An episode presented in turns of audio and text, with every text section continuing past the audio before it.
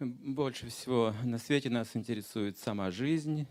Вот мы хотим познать жизнь, прожить ее должным образом, осмысленно.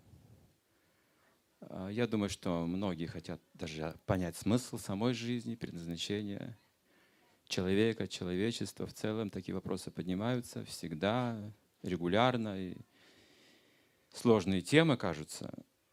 Но жизнь как факт все равно присутствует прямо на наших глазах в разных формах, в разные времена, в разных формациях, в разных организациях, в разных семьях, в разных характерах, в разных живых существах. Безгранично это разнообразие жизни. Это факт и есть факт. Вот как же его осознать, этот безграничный факт удивительный. Жизнь. Что такое жизнь? Собственно, я и есть частичка жизни. Начнем с себя. Начнем с того, что я живой, я имею сознание, у меня есть также какая-то форма, представляющая вот мое, мою личность в этом мире. Меня люди так и понимают, как видят, как слышат, вот через мой характер, через мои качества, чем-то я обладаю. И какие-то качества эм, помогают мне в этой жизни, конечно же. За что-то меня любит кто-то. А какие-то качества не помогают и даже наоборот против меня, мои же качества. То есть за эти качества меня могут не любить. То есть вот я такой. Я непростой человек, я сложный тоже. Я понимаю внутри, что я несовершенен, но я хочу быть совершенным, или хотя бы выглядеть совершенным, или хотя бы выглядеть прилично. Я изо всех сил стараюсь представить себя хорошо, чтобы моя судьба хорошо сложилась, чтобы эти отношения в мире помогли мне быть счастливым человеком. Особенно мы ищем любви, а для этого нужно быть красивым, богатым, умным, ну каким, сильным, смелым, отреченным, непривязанным, свободным при этом. То есть, ну, такие божественные качества я сейчас перечисляю. Мы хотим вот, как Бог жить буквально. Люди стремятся на эту платформу божественную через религию или через развитие науки и техники разными путями, но все хотят могущества обрести человеческое, сверхмогущество. Собственно, туда мы и нацелены все, каждый по-своему. Но мы сегодня поговорим о предопределении, чтобы соизмерить нашу вот эту тенденцию с тем, что мы имеем на самом деле. Что-то мы уже имеем, и нужно это учесть. Хорошо. И соизмерим то, что мы имеем, с тем, что мы хотим. И сделаем какой-то вывод. Что же мы достигнем, а чего не достигнем. К чему лучше вообще не стремиться даже. И к чему же все-таки стремиться. Ну, какие-то вещи предопределены для нас всех одинаково. Абсолютно каждый человек должен есть пищу. Предопределено. Мы нуждаемся в пище ежедневно, причем по нескольку раз. Это нужно обеспечить. Кто-то должен готовить, кто-то должен найти продукты, кто-то должен заработать эти, на эти продукты. Кроме этого, нужна еще какая-то культура, чтобы поесть по-человечески. Мы не животные, мы люди, мы должны по-человечески поесть. Для этого нужна мебель, посуда. Сейчас я не смогу перечислить даже за время этого семинара, какие есть формы мебели и посуды в мире. Сколько мы для этого производств создали, чтобы просто в хороших условиях поесть. Это и скатерти, и вязаные, и печатные, и тканые, и белотканые, и синтетические, и столы дубовые, ореховые, инкрустированные, каменные, мраморные, металлические, серебряные, золотые, уж, уж смотря, знаете, какие у нас возможности. Но мы готовы есть золотых столов, золотой посуды. Не откажемся. Нет, нет. Это как бы наше вот предопределено, что у нас будет вот это стремление жить по-человечески, мы это называем. Где этот предел, мы не знаем. И еда предопределена. Мы должны это делать. Должны трудиться, чтобы поесть. В поте лица даже. Предопределено. Другой момент. Нужен кров, сон. Необходимо. Место, где мы должны отдыхать. Защищенное место. Это дом, крыша. Тоже предопределено, что каждый человек будет стремиться иметь свой дом. Видите, законы судьбы работают. а? А как без них? Интересно то, другое совсем, что мы-то делаем это сами по собственному желанию. Мы не думаем, что это предопределено. Мы считаем, я так хочу. Я хочу, чтобы у меня был дом. Я хочу вкусную пищу и по-человечески жить. Это просто мои желания. Нет, это предопределено. Так же, как предопределено время семинара сегодня. Но мы сами придем и уйдем. И как мы будем слушать, воспринимать семинар, тоже от нас зависит. Что-то зависит от нас, а что-то от нас не зависит. Итак, обычно вот эта судьба складывается согласно желаниям человека, то есть согласно моим желаниям предопределена моя судьба. Если мы сможем разобрать с вами сегодня наши желания, это невозможно будет сделать сегодня. Это нужно сделать каждому, каждому самому. На это уйдет немало времени. Чтобы разобраться в своих безграничных желаниях, мы сможем понять очень четко свою судьбу. Очень четко.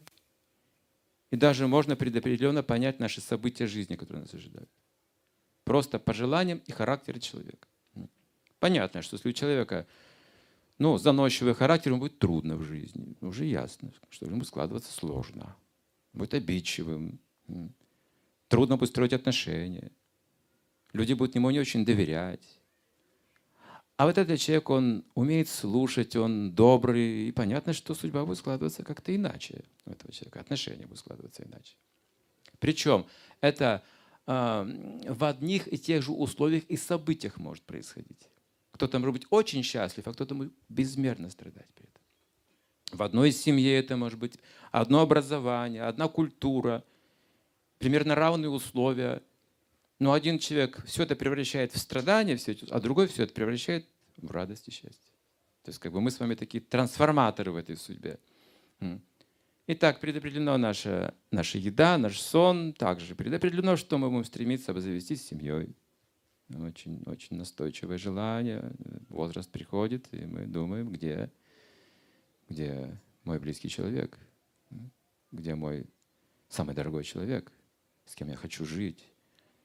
Затем там будут дети, будет дом, у нас будет общая еда, общий дом, общая мебель, общие деньги. Мы хотим создать такую семью, где есть любовь, доверие, где мы чувствуем себя счастливыми людьми. Каждый человек стремится к этому предопределено. Опять же, почему не каждый достигает? Поговорим. Это предопределено иметь хорошую семью, хороший дом, хорошую пищу. А вот у нас еще есть выбор. И поэтому у нас разные представления о хорошем и плохом.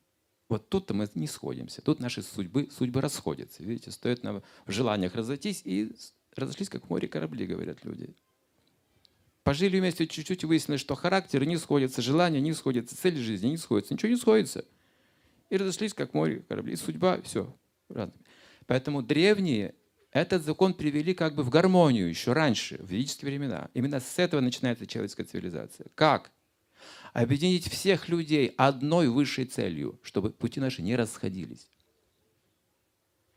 На одной планете значит, столько государств, столько политики, столько оружия, чтобы отставить свое мнение, свои взгляды.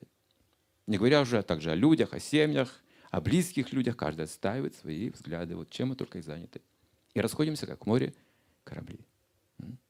Очень, видите, какой интересный закон. А нам хочется семью, близких людей, которые меня понимают, я понимаю, любовь, чтобы была.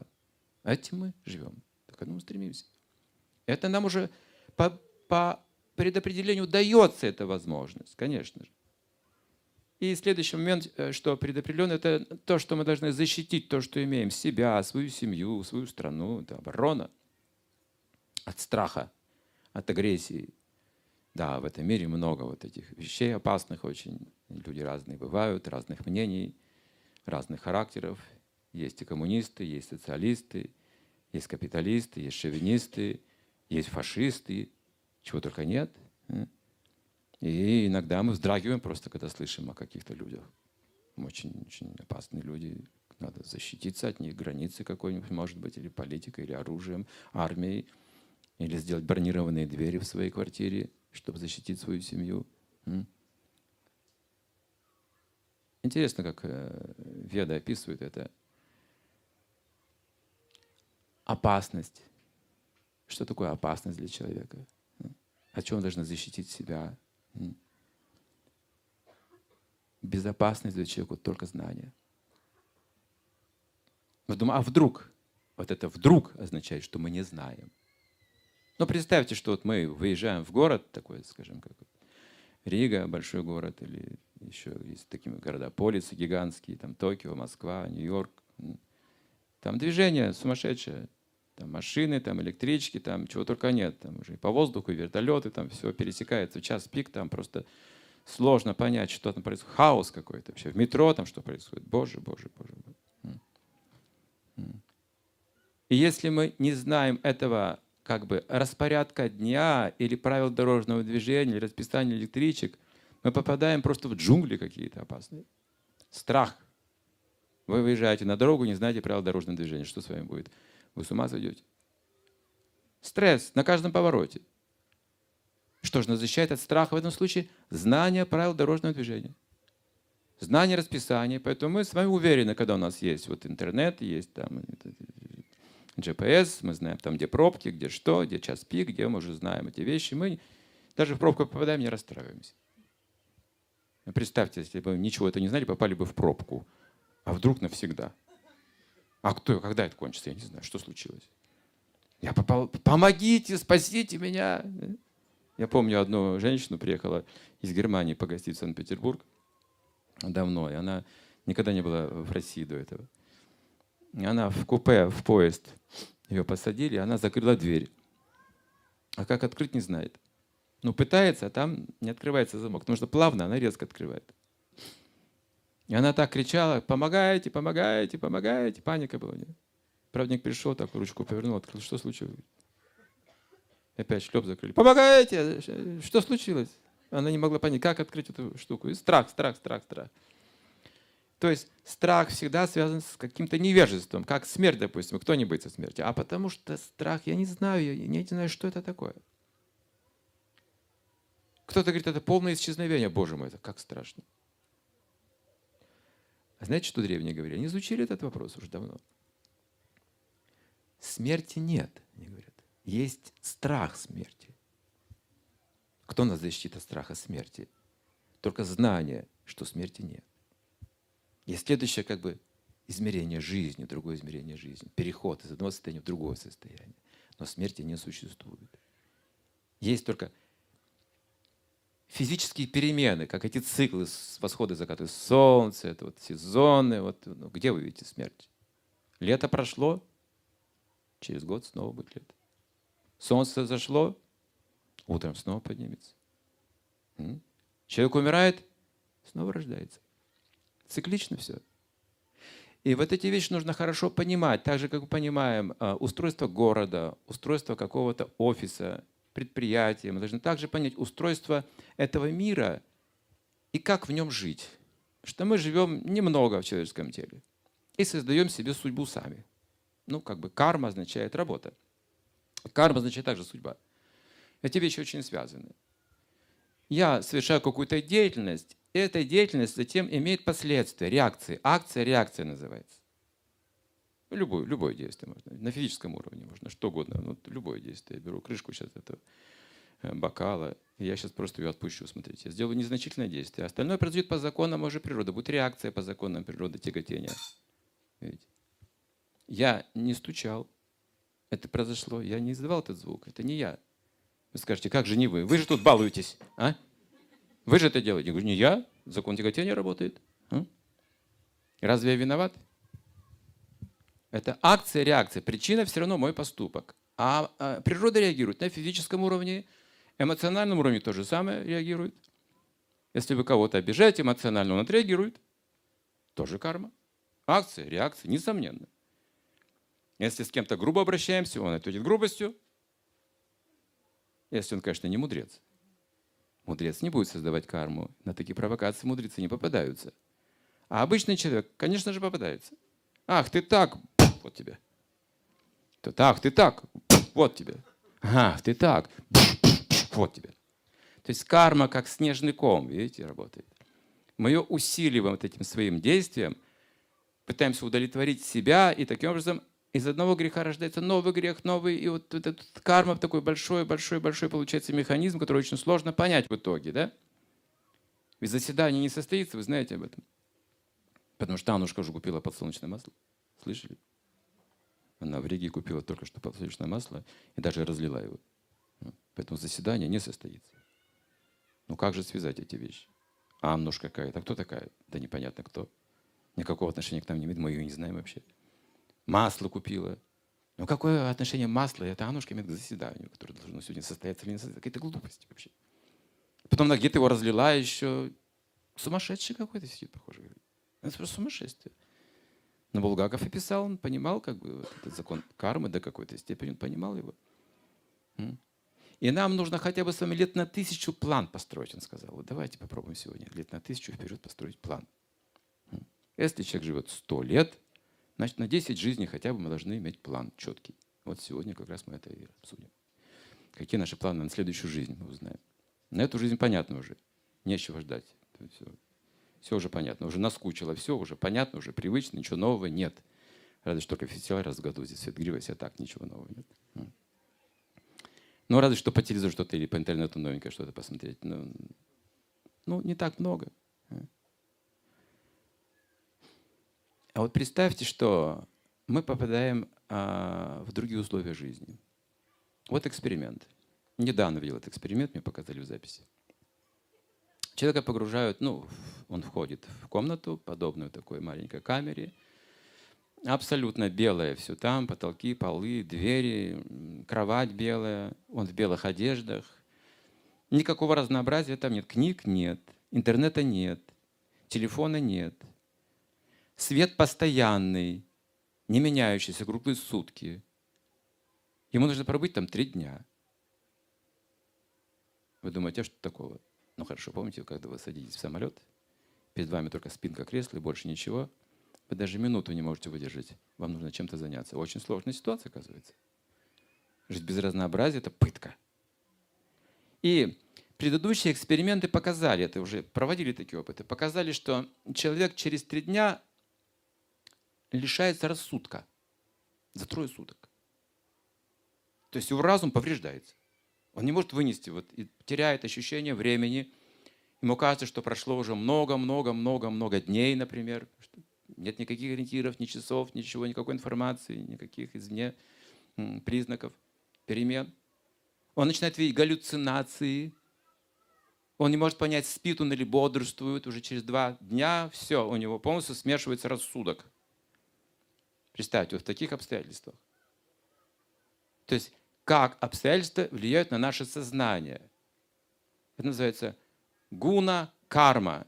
Что мы будем делать, как себя вести, зависит от обстоятельств. Зимой оденем пальто теплое, теплое. Летом мы будем в легкой одежде ходить. Мы от обстоятельств зависит наша мода, наши и так далее, и так далее. Здесь то же самое. Человек попадает в какую-то среду, и среда оказывает сильнейшее влияние. И в том эксперименте человек пытался повторить этот эксперимент на себе, чтобы убедиться, на самом деле человек побеждается рассудком или нет.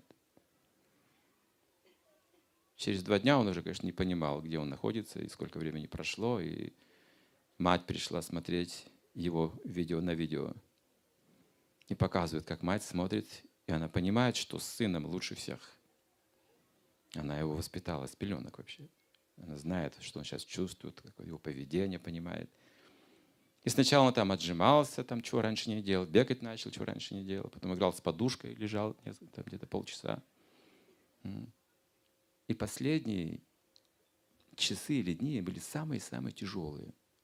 Он просто сидел так, опустил голову руками и просто сидел. И мать рыдала, смотря на камеру. Слезы лились ручьями. Как он сейчас страдает. Она все это чувствовала. Мать специально привели, чтобы понять его состояние, передать, транслировать нам – он пытался несколько раз взяться за ручку двери, чтобы выйти из этой камеры. И что-то его останавливало, у него была воля какая-то, дойти до конца. Этот эксперимент нужно продолжить. Что мы имеем в виду? Один человек, сидя в заключении Петропавловской крепости, это известный факт, больной туберкулезом, просидел несколько лет и полностью исцелился от этой болезни, потому что знал, чем заниматься уединении. То есть мы без обстоятельств сами собой не способны создать атмосферу каких-то обстоятельств. Большинство людей. У нас появляется зависимость от интернета, от сигарет, от каких-то компаний, от каких-то развлечений. Это называется зависимость современным языком. А внутри себя мы не находим ничего, ну, радостного, что ли, ценного. И когда остаемся в таких обстоятельствах скудных, нам очень-очень плохо. Вот нет близкого человека, и нам очень-очень плохо. Нет денег, и нам очень-очень плохо. называется зависимость. А веды учат. Образование означает, что должны получить счастье. Откуда? От самого себя. Вот наше предназначение высшее. Обрести, понять, что такое счастье, и обрести счастье. То есть э, веды предназначены для человеческих существ, которые умеют читать, понимать какие-то смыслы, обсуждать какие-то темы, философию, божественное, духовное, различать дух и материю. Это человеческая как бы природа, дана ему это. Это возможность. У животных нет этой возможности. Им не нужны знания.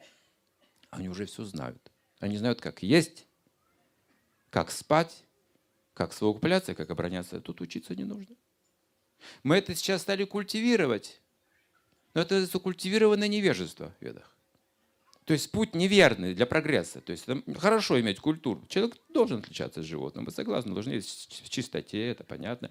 Но культивировать и ради этого жить странно. То есть жить для того, чтобы есть. Это животное. А человек ест, чтобы жить. У него есть еще другой смысл, более высокий смысл. Итак, животное берет пищу, съедает и трансформирует ее. Во что? В экскременты. Но они полезны. В природе так все устроено. Экскременты, они хорошее удобрение, допустим. Вот то, что животное делает. А человек зачем ест пищу? Тоже, чтобы удобрять почву? Вот интересный момент. Нет, он даже есть не просто пищу. Он должен есть любовь. То есть пища должна быть приготовлена с любовью. Это все написано в ведах. Только два, две причины есть пища для человека цивилизованно. Либо ее предлагают с любовью, и тогда да, мы должны съесть эту любовь, принять. Это культура. От любви не отказываются. Хотя бы чуть-чуть, если с любовью, вы принимаете, потому что именно этим живы мы, именно в этом смысл, суть нашей жизни, обмен любовью. Либо мы умираем с голоду, и нужно что-то съесть, тогда можно что-то съесть. Вот две причины принять пищу. Если это ни того, ни другого, человек пищу не принимает. Цивилизованный. Ну, и психологи рассмотрели поведение человека современного. Там есть бары, рестораны, там еще какие-то заведения, где всегда есть какие-то напитки, какое-то питье, какие-то перекусы. И они заметили, что человек единственное существо на планете, которое ест, когда не голоден. И пьет, когда пить не хочет. Они изучили этот момент. Оказывается, человеку это важно для общения. Они так общаются. Они садятся на столик вдвоем, друг против друга, и заказывают, что будете. Пожалуйста, начинают служить друг другу. Хотя ничего не хотят вообще, особенно. И там какой-то коктейль там с соломинкой такой, знаете, особенно такой. Ну, что-то такое. И там музыка какая-то еще тут же. Обслуга. И вот эта вот атмосфера – для любовного обмена. Там они знакомятся. Вот, хотя есть не хотят и пить не хотят. То есть у нас больше пища служит культуре общения, чем насыщения. Но одновременно с этим можно и насытиться. Если же мы именно живем для насыщения желудка, говорится, это животное существование. Насыщение желудка означает, желудок становится активным сверх меры, если мы именно живем ради насыщения желудка, будем переедать известно, что практически все люди переедают. Практически все. Сейчас диабета очень много. И главная причина диабета – это неправильное питание, одно из них – переедание. Переедание того, что нельзя вообще человеку есть много. Это веды говорят. В общих чертах причина диабета. Стрессы тоже помогают в этом. Но стресс связан с тем качеством пищи, которую мы едим. Пища имеет качество какое-то. Есть стрессовая пища, а есть умиротворяющая пища. Умиротворяющая пища – это вегетарианская пища. Если вы посмотрите на вегетарианский стол, вы сразу умиротворитесь. Сразу будете улыбаться. И там фрукты, там, это овощи, там рис, там, и там такие потрясающие вещи, и сладости, и молочные. То есть все, вы удивитесь, сколько всего. И если вы увидите чью-то ногу из кастрюли, такую, знаете, обрубленную такую ногу, или голову чего-то из кастрюли, там, рыло чего-то из кастрюли, там варится это все – это не обрадует, но другие эмоции совсем. То есть Пища также обладает могуществом влиять на наше сознание и на нашу судьбу.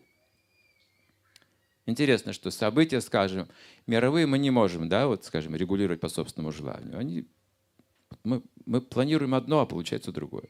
Планировали коммунизм везде. А что получилось? Это еще не результат, процесс еще продолжается. Мы еще не знаем, что будет дальше. Простите. А планы у нас всегда какие-то, знаете, грандиозные. Мы хотим мир. Но на самом деле мы не контролируем этот мир, то, что происходит. Управляют качества. Эти качества приобретаем мы от определенных поступков, которые сами же совершаем. Поэтому есть законы мира, природы для человека, что можно делать, что нельзя делать. Если мы изучим эти вещи, мы сможем тогда планировать будущее, ясно и достигать их целей. Можно достичь счастливого общества. Почему нет? Можно. Можно построить счастливую семью. Все есть правила предписания. Если рассмотрите Веды, вы увидите, там все правила предписания перечислены для, для этой цели. Все, что хотите, можно достичь. А вот есть одна проблема. Я не хочу это делать. Вот какая вещь. Вот люби меня, такой, какой есть. Я меняться не буду. Вот такое дерьмо. И таким дерьмом я остаюсь. Вот хочешь люби, хочешь не люби. Нет, вот тут вопрос. Вот тут я должен приложить усилия. Вот если я хочу именно улучшить свою судьбу, не событийно. Событийно улучшить судьбу невозможно. Как мы говорим, мир уже работает, эта машина работает выше нас. Мы не можем сейчас мир изменить, да. Но качество своей жизни вот в этих же событиях мы совершенно можем изменить и быть абсолютно счастливыми. Даже во время войны можно быть счастливым. Даже во время кризиса можно быть счастливым. Счастье не зависит ни от чего. Мы знаем, что в самые трудные времена истории появлялись самые талантливые люди. Самые великие люди появлялись. Удивительно. Это удивительно. А во времена как бы пресыщения, процветания материального, культура приходит вся в упадок и сгнивает вообще все и семьи распадаются, и все это какая-то странное, и музыка странная, и искусство странное, и кино странное, кругом порнография вдруг появляется, а не искусство. Это времена какого-то экономического процветания, все как бы начинает загнивать. И когда мы видим трудности, наоборот, человек вдруг проявляет какие-то особые качества удивительные, сверх, гении какие-то проявляются. Мы сейчас не можем найти в истории практически ни одного примера, чтобы какой-то гений прожил легкую, беззаботную жизнь в комфорте. Всегда это трудно. Всегда это аскеза. Да, это судьба, непростая судьба. Если нас наделяет жизнь, Бог наделяет нас талантом, или великим разумом, или великой красотой, или великим богатством, это серьезное испытание, это всегда трудная жизнь. Мы стремимся к красоте, к богатству, а трудности не хотим. Значит, полкурицы получается. Мы хотим полкурицы получить. Полкурицы не живет. Ну, есть такая анекдот. Фермер смотрит на кур, он разводит кур, делает бизнес. И курица, он наблюдает, передней частью клюет зерно, а задней откладывает яйца. И вот яйца он продает, яйцо выгодно, а вот передняя часть невыгодна. Одни убытки. Полкурицы надо мне. Возьму полкурицы, но тогда вообще ничего не работает. Если мы хотим какого-то личного успеха, мы должны принять ответственность за это. Это всегда трудно. Семья, хотим семью, это трудно. Хотим хорошую жену, это трудно. Хотим хорошего мужа, это очень трудно. Это, наверное, сейчас самое трудное, что в жизни есть. Хорошего мужа найти. Еще хорошую жену как-то можно найти, но вот хорошего мужа найти гораздо сложнее. Но женщина согласится. Трудно, все трудно. Хотим высшего образования, трудно. Хотим высокого положения в обществе трудно. А можно вот без усилий достичь всего этого? Можно. Можно. Для этого нужно заслужить. И тогда все придет само по себе. Сейчас мы об этом поговорим. Как в этом мире все приходит само по себе. Например, что мы с вами сделали, чтобы родиться человеком? Помните, нет? Не помните. Но это пришло само по себе. Значит, что-то мы сделали ради этого. Мы же не родились в семьях животных или птиц, или рыб. Это тоже живые существа, они тоже рождаются. Когда-то я спросил свою мать в 16 лет, говорю, мам, почему я родился у тебя? Я не знаю, что-то у меня замкнуло в голове. Знаете от чего? Я смотрел на себя в зеркало долго очень. В 16 лет я был, считал себя самым красивым на свете парнем. И он там было трюмо, когда не было никого дома, я смотрелся туда. Фас, в профиль, анфас, затылок. Идеально, совершенство. Я так любил себя, кошмар просто. И, в общем, я досмотрелся, день за днем я так медитировал, досмотрелся, вдруг меня замкнуло, я подумал, а почему я — это я? Вот посмотрите на сиделка хотя бы три дня, не отрываясь. И тоже почувствуйте, у вас начнется интересная работа. Если на себя медитировать, это одна, тоже один из способов развития сознания, как я потом узнал. Но я это делал по другой причине. Не сознание развивал, а просто любовался собой. Я ждал мать с трепетом, чтобы спросить ее — она пришла с работы, уставшая, как всегда, и не до меня. Да. А я говорю, мам, а почему вот я — это я? Она, слушай, ну, дай мне отдохнуть. Что у тебя за вопрос? Она меня никогда не обижала. Говорит, ну, а что, что за вопрос? Я, говорит, не понимаю, о чем ты меня спрашиваешь. Я говорю, ну, как тебе объяснить? Я дальше медитирую. Но почему вот я родился у тебя, скажем, а не у кого-то другого? Как-то меня осенила эта мысль. И мать тоже поддалась этой идее и говорит, знаешь, а я не знаю почему. Я говорю, почему, допустим, у тебя не родился мой друг, а именно я у тебя родился? Она, ну у тебя вопросы. Не знаю, говорит, что такое. Хм. Мы сегодня анекдот вспомнили, или вчера, про наркоманов. Здесь вы в Риге не знаете таких анекдотов, наверное? Нет? Про наркоманов есть анекдоты в Риге? Один наркоман стучит в дверь другому наркоману. Тот подходит и говорит, кто там? Тот говорит, это я. Говорит, я? Так я же дома. Так вот, кто же я вообще? Вот иногда, когда мы думаем, нам очень сложно становится, ум за разум заходит. Лучше об этом не думать, можно с ума сойти, правда? И так все понятно. Вот у меня есть это тело, оно ест, спит, совокупляется, забороняется, вот это есть я. Но это я неугомонно. Оно начнет спрашивать, а зачем, а почему, а это все что? Это и мы надоедаем друг другу постоянно с какими-то... Мы пристаем, и дети пристают к нам, и мы тоже пристаем э, к этой жизни, не отстаем. То есть мы вот имеем такой странный характер. Нам сложно друг с другом, потому что мы не получили ответа на свои вопросы. Нам не ясно жизни много. Почему все так? Почему нужно столько терпеть в нашей жизни, особенно в семейной жизни? Мы рассчитываем, ну, что будет любовь, совет, там, ну, не знаю, все, квартира, деньги устроим. А терпение нужно каждый божий день, каждую секунду.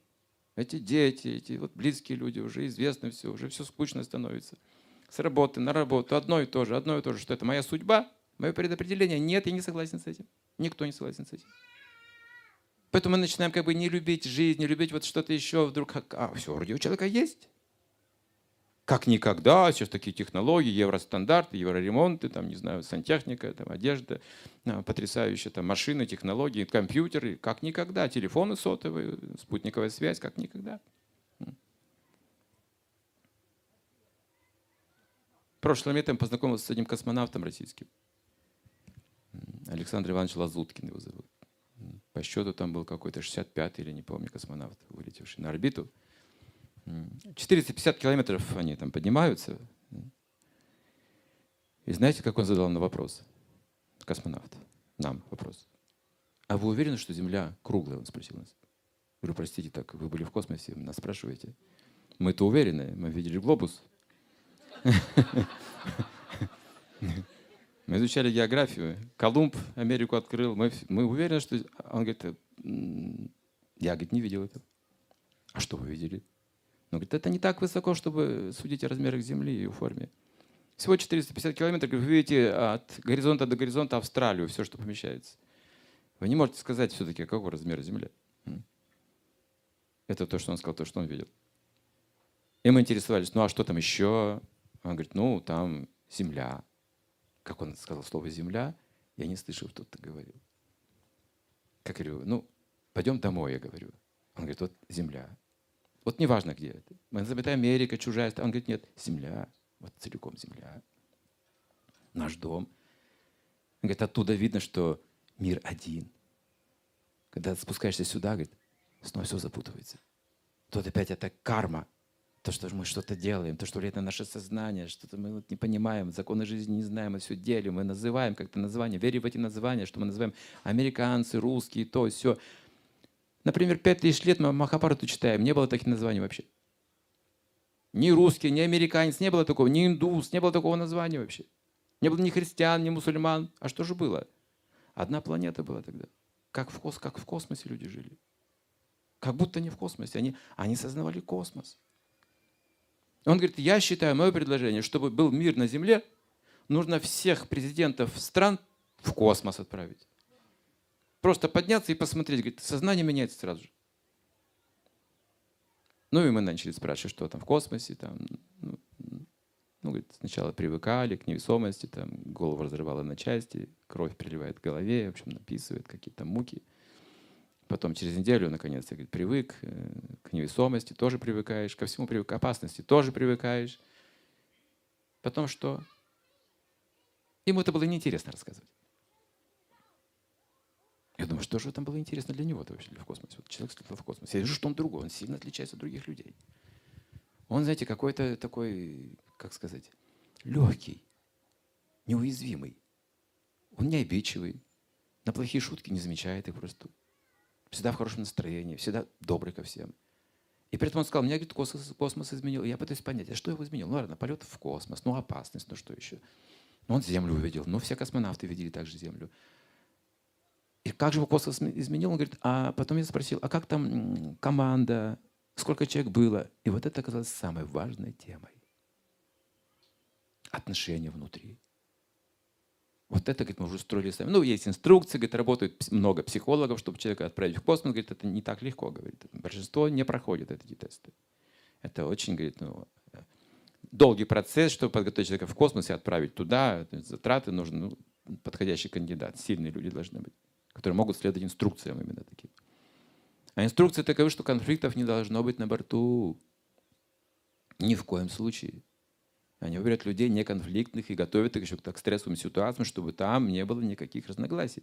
Что самое опасное разногласие. Там был, говорит, один американец у нас. И вот этот американец, говорит, не выводил из себя весь полет. Вот почти несколько месяцев. Там полгода были, он говорит, там несколько месяцев пробыл. Я, говорит, тоже не знал, что делать. Но некуда уйти. Понимаете, вы в этом, в этом аппарате сидите, и некуда уйти. Проблема, говорит. Я уже стал думать, может его за борт выбросить. Вот все в нем, лицо, выражение, его поведение, все меня выводило из себя, говорит, и каждый божий день это происходит. Я эти инструкции, эти как мантру повторяю, и смотрю на него, и не знаю, что делать. Например, у нас там оврал. Надо идти работать. Пробил обшивку, какой-то там маленький метеорит, там, и разгерметизировалось там где-то корпус. И мы все идем туда. А он по инструкции живет. У него, значит, эм, э, отдых, личное время по инструкции, по расписанию. И он его использует так, именно по инструкции. Вы работаете, да, пожалуйста, сколько хотите. У меня, у меня отдых, у меня личное время. Пишет письмо дочери. Я, говорит, все водила из себя. Вот это его порядочность, вот эти его инструкции, вот этот вот характер. И в конце концов, говорит, мы там все-таки схватились. В конце уже, когда вот э, он должен был, стыковка была, шаттл прилетел, забирали одну команду, другие менялись. И мы так расстались на очень таких высоких тонах. Потом, говорит, я вернулся на землю. Первое, что я почувствовал, когда открылся этот люк, этой капсулы, первая говорит, мысль была у меня, здесь хватит воздуха. Здесь не кончится воздух. говорит, оказывается, я говорит, думал об этом, я не знал, что об этом думал. Здесь то условия меня так обуславливали, в такую зависимость поставили, мой, мой ум, мое поведение – я, говорит, прожил там совершенно какую-то другую жизнь. Потому что там все было дефицит. Чистота – дефицит, вода – дефицит, воздух – дефицит, общение – дефицит, развлечение – дефицит. Как бы всего не хватает. А тут вы говорите, Боже мой, какой мир, оказывается, у нас тут все есть. И так, говорит, я за него, про него хотел забыть, но не мог забыть этого американца. Я нашел его в интернете и следил, что он там делает вообще, где он. Десять лет. Представьте, как, как глубоко это проникло за вот эти месяцы в космосе, при тех обстоятельствах. когда люди могли там, ну, умереть любую минуту. Это их был как бы, ну, смысл жизни, там было высочайшее напряжение, высочайшая ответственность. Там каждая секунда была, ну, взвешивалась. И вот, говорит, я 10 лет наблюдал за ним, и вдруг за 10 лет я понял, что этот американец, космонавт, очень хороший человек. Особенно, говорит, меня так поразили его письма дочери, когда он написал в космосе, он их опубликовал. Я стал читать, я поразился. Там столько чувств, столько любви, столько эмоций. Как он этим дорожил. Поэтому я понимал, что для него важнее было писать письмо дочери, чем даже заботиться об обшивке корабля. Я подумал, это же очень смелый человек. Это крутой человек, вообще настоящий космонавт. Это мы были малодушные. Мы думали, вот главное жизнь спасти, а он думал о своей дочери тогда, о воспитании, находясь в космосе. Даже ценой вот таких вещей. Я говорит, стал вдруг все понимать совершенно иначе. И я говорит, понял одну вещь, что людей нужно принимать такими, какие они есть. Как бы мы бы сказали сейчас по-другому в контексте нашей беседы. Принимать судьбу нашу и людей, какая она есть. Потому что в нашем характере сегодня мы все не согласны со своей судьбой. На все мало, все плохо, все нехорошо. Ну, у всех претензий к своей судьбе. Но судьба говорит, что посеешь, что пождешь, ты это заслужил. Прими это с благодарностью. Да, если ты даже заслужил наказание, прими это с благодарностью. Это справедливо. Закон кармы справедлив. Ну что я могу сделать? Должен быть звук. Это справедливо. Но это нельзя сказать плохо или хорошо. Закон, я должен знать просто закон. Если нарушаю закон, закон напоминает мне нехорошо. Я должен сказать спасибо. Я учусь. Это моя жизнь моя судьба, и я учусь прожить эту жизнь на высочайшем уровне качественно. Судьбу невозможно как бы обойти, а вот перепрыгнуть по вертикали можно. То есть события нашей жизни практически предопределены от начала до момента смерти, от первого вдоха до последнего выдоха. Астрологи можете проверить. Они могут предопределить всю вашу жизнь. Рассказать, что было в прошлом, что сейчас, если хороший астролог. И все полностью просчитать. Все полностью предопределено, каждый наш вдох и выдох. А вот астрология не для того, чтобы приговор нам привести, а для того, чтобы вдохновить, прожить это качественно на высоком уровне. Вот это уже наш, наше предназначение, наш выбор. Сочетание высшей воли и нашей свободы выбора.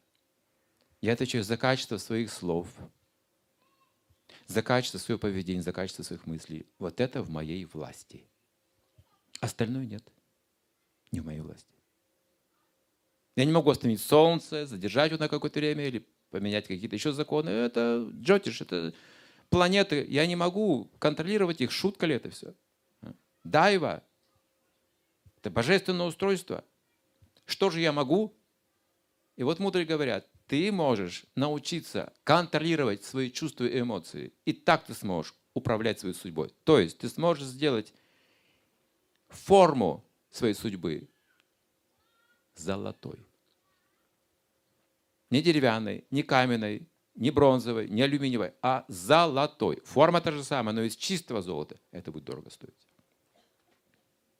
Это будет дорого стоить. И вот это качество означает, что прожить ее с любовью, даже в самые трудные времена, это величие. Вот это судьба. Вот это мощь. Мурашки по коже бегут. Вот это человек.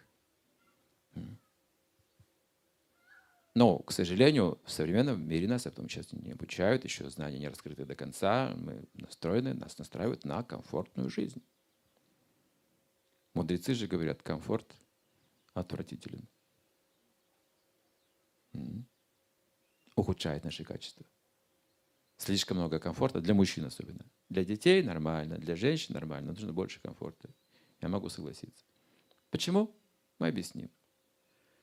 Женщина, ее аскеза достаточно и без каких-то дополнительных вещей. Женщина – это самая трудная дхарма в мире, родиться женщиной, говорится. Ей не нужны дополнительные какие-то еще правила, ограничения и аскезы. Быть матерью женой это самое трудное. И иметь природу женщины это очень трудно, потому что женщина устроена очень глубоко, она переживает все очень глубоко, она подвержена большим переживаниям, она больше страдает в этом мире. Ей труднее во много-много раз, чем, чем мужчине. Мужчина устроен поверхностно-материально для другой цели. Для освобождения мужчина предназначен. А женщина предназначена для устройства этого мира, а это трудная задача. То есть этот мир подчиняется женщине, говорится в ведах. Мужчина лишь исполняет волю женщины в этом мире. Сам по себе мужчина склонен к отречению, к свободе. Он не нуждается в каких-то вещах. Но когда связан с женщиной, он начинает работать на комфорт под влиянием женщины. Есть такая притча об одном мужчине, который лежит под деревом фруктовым целыми днями. Лежит, песни поет, ничего не делает. А тут дорога вот так вот пролегает, и по дороге ездят люди, перевозят какие-то грузы, торгуют, там работают. И один торговец заметил этого человека лежащего. Я однажды сказал, вот я тут езжу, торгую день за днем, и вижу, ты такой бездельник, слушай, ты тут лежит своими днями, ничего не делаешь вообще. Работать надо. И мужчина поднялся и говорит, а работать, а что делать-то? Ну как что? Да хоть что. Вот у тебя над, прямо над головой столько фруктов. Собери, иди на рынок, продай, будут деньги. А потом? Вот глупый-то. Но потом эти деньги, купишь товар, продашь, будет еще больше денег. А потом, да что ж ты до сих пор не понял, что ли? Потом будет много денег. Ну а потом? Ну как потом? Ну, ну, ну, купишь дом, там, мебель, там, женишься. Дети будут. Ну а потом спросил. А потом ляжешь на диван и ничего делать не будешь. Так я уже лежу, ничего не делаю. Это мужчина. Мужчина без женщины, если. Если мужчина не планирует жить с женщиной, он, он такая природа у него. То у женщин другая пример. У женщин, у женщины природа расширяться. Мужчина заработал деньги, 10 тысяч долларов. Хорошая сумма. Нормально? Ну, жить можно так. 10 тысяч в месяц. Нормально? Пойдет. Он приносит и если он впервые такую сумму заработал, он же гордится, он жене приносит, деньги есть. Жена смотрит, 10 тысяч долларов, уже денег не хватает. Мгновенно у него уже планы увеличиваются, тут же, уже мало, все, уже не хватает. Один взгляд на 10 тысяч долларов уже не хватает. Это женщина называется. Вы же знаете сказку «Золотой рыбки». Жил старик со своей старухой, самой синего моря, помните, 33 года и прочее. Началось все с разбитого корыта, кончилось разрушением цивилизации. Это женщина работает. И, конечно, они вместе взаимодействуют. Женщина без мужчин не может это воплотить. Ей нужен рыцарь, защищенный, который будет сражаться за эти вот как бы вот подвиги, подвиги совершать ради нее. Юлий Цезарь великая личность, но рядом там была Клеопатра. Вот в чем дело. То есть судьба строится вот этими взаимными усилиями. Если мы разделим мужчин и женщин, и не, не будет общения, не будет, все закончится. Не будет ни потомства, ни цивилизации, ни устройства, ни экономики. Мужчина просто будет сидеть медитировать под, под яблоней где-нибудь. И женщины сами ничего не сделают. То есть судьба устроила, что нас тянет к противоположному полу. И так развивается цивилизация. Мы сами это делаем. Но вопрос, Животных тоже тянет противоположный пол. В чем разница? Они не сдают цивилизации. Они могут преодолеть свою судьбу. В нашем случае, в человеческом случае, когда тянет к противоположному полу, веды говорят, это можно одухотворить и возвысить нашу судьбу. Как? Институтом брака. Нужно вступить в законный брак и знать, что это такое. Ну, век Кали, в нынешний век, веды описывают, люди забудут институт брака. Что такое брак? Они будут заключать союзы исключительно на сексуальной основе. Просто нравится – женится. Разнравилось – разводится. Все очень просто. Нет сейчас института брака, династий, нет этих семейных традиций, тех древних, которые были династия Солнца, династия Луны, там были великие Раджариши, там были, знаете, духовные учителя в семье, святые там были, там были такие ценности. О, Боже, Боже, Боже. Можно писать тома об этом, значит, такие мудрецы. Это были семейные традиции. То есть семейная, семейная традиция человека одухотворена духовными знаниями, мудростью. Вот таким образом человек реализует вот это понимание, что же такое быть в союз с противоположным полом. Как можно возвысить друг друга? И свои потомства создать великих личностей на будущее, создать будущее также. Эти знания были в прошлом. То есть, видите, судьба предопределена. Да, каждый женится или выходит замуж, или ест, или спит, но как мы это делаем, от нас зависит. Либо как животный человек это делает бездумно, либо как человек с позиции долга, либо как мудрец, либо как уже духовный учитель. На очень высоком уровне можно делать одно и то же. Вот посмотрите, речь, допустим, человека, как мы ее используем. По-разному ее используем. Мудрецы используют речь, и обычные люди могут тоже использовать речь по-разному. Кто-то скажет несколько фраз, а потом тысячу лет люди читают все это и пытаются понять, как глубоко, потрясающе, какие слова. А кто-то говорит, говорит, говорит, ты говорит, заткнись. Надоело слушать уже. Без тебя знаю вообще. От чего это зависит? Почему Сократ сказал, любить не недуг, недуг не любить? И мы это повторяем, думаем, как мудро, как точно. А если кто-то скажет о себя, не проходит. А потому что такие мудрецы, как Сократ и другие, они стали мудрецами согласно законам природы. Они не называли себя так. Их люди назвали мудрецами. Их природа наделила этими качествами, этой глубиной, через аскезу. Они все были отшельниками. Они все могли контролировать свои чувства. Поэтому говорится, когда человек контролирует свои чувства, его, его чувства, разум, ум обостряются, возвышаются. Значит, различать очень тонко, что есть что. Например, мы часто говорим о пище. Почему? Потому что в современном мире люди не очень различают качество пищи. Часто они едят то, что есть вообще нельзя, не нужно человеку есть. То есть они едят какой-то свой грех, они едят свои несчастья, они едят свою смерть, они едят свою старость, они едят свои болезни. Это наука о питании, это тоже большая великая наука. Это первая ступень а, развития цивилизации. Называется Анна Майя на санскрите. Майя – это энергия, Анна – пища. И первое, что нужно познать, это энергию пищи, потому что все из пищи состоит. И тело наше, и разум, и интеллект, и тонкие, грубые энергии получаем из пищи. И какую пищу едим, таковую себя приобретаем. Это первый шаг вообще разумный. Что нужно различать, что есть наша пища, что не наша пища. Когда-то мне говорили, что в Китае люди едят все, что двигается по земле, кроме машин – все, что плавает в воде, кроме пароходов, все, что летает в небе, кроме самолетов. Вот. Есть люди, которые едят любое живое существо, могут съесть абсолютно. Это может быть насекомое, это может быть кошка, это может быть собака, это может быть чистое, нечистое. Все можно как-то вот... Э, в Японии недавно сделали ресторан для стул-итеров. Английский, знаете, стул-итер – это означает поедатель испражнений. Это был заказ правительства. Поскольку в Токио, я читал эту статью, в Токио очень много отходов канализационных, и правительство задало ученым эту задачу. Можно ли эту субстанцию как-то ну, использовать? Вот эти все отходы. Может быть, как-то перерабатывать с пользой для человека. Ученые взяли в себя в лабораторию все эти отходы, посмотреть, что там, сказали, боже, боже, какая ценная субстанция. А? Гидрофосфаты сплошные. На этих гидрофосфатах жиреют свиньи. Знаете как? О, они испражнения едят. Там столько питательных веществ, а мы выбрасываем. Что, это непростительная ошибка была? И они сказали, что нам просто нужно устранить запах и цвет, вот этот неприятный. И пища готова. Бифштексы сейчас делают в кафе. Запах устранили, цвет подкрасили. И стулитер есть такое кафе. Поезжайте в Японию, посмотрите. Я читал об этом, не знаю, насколько это распространено.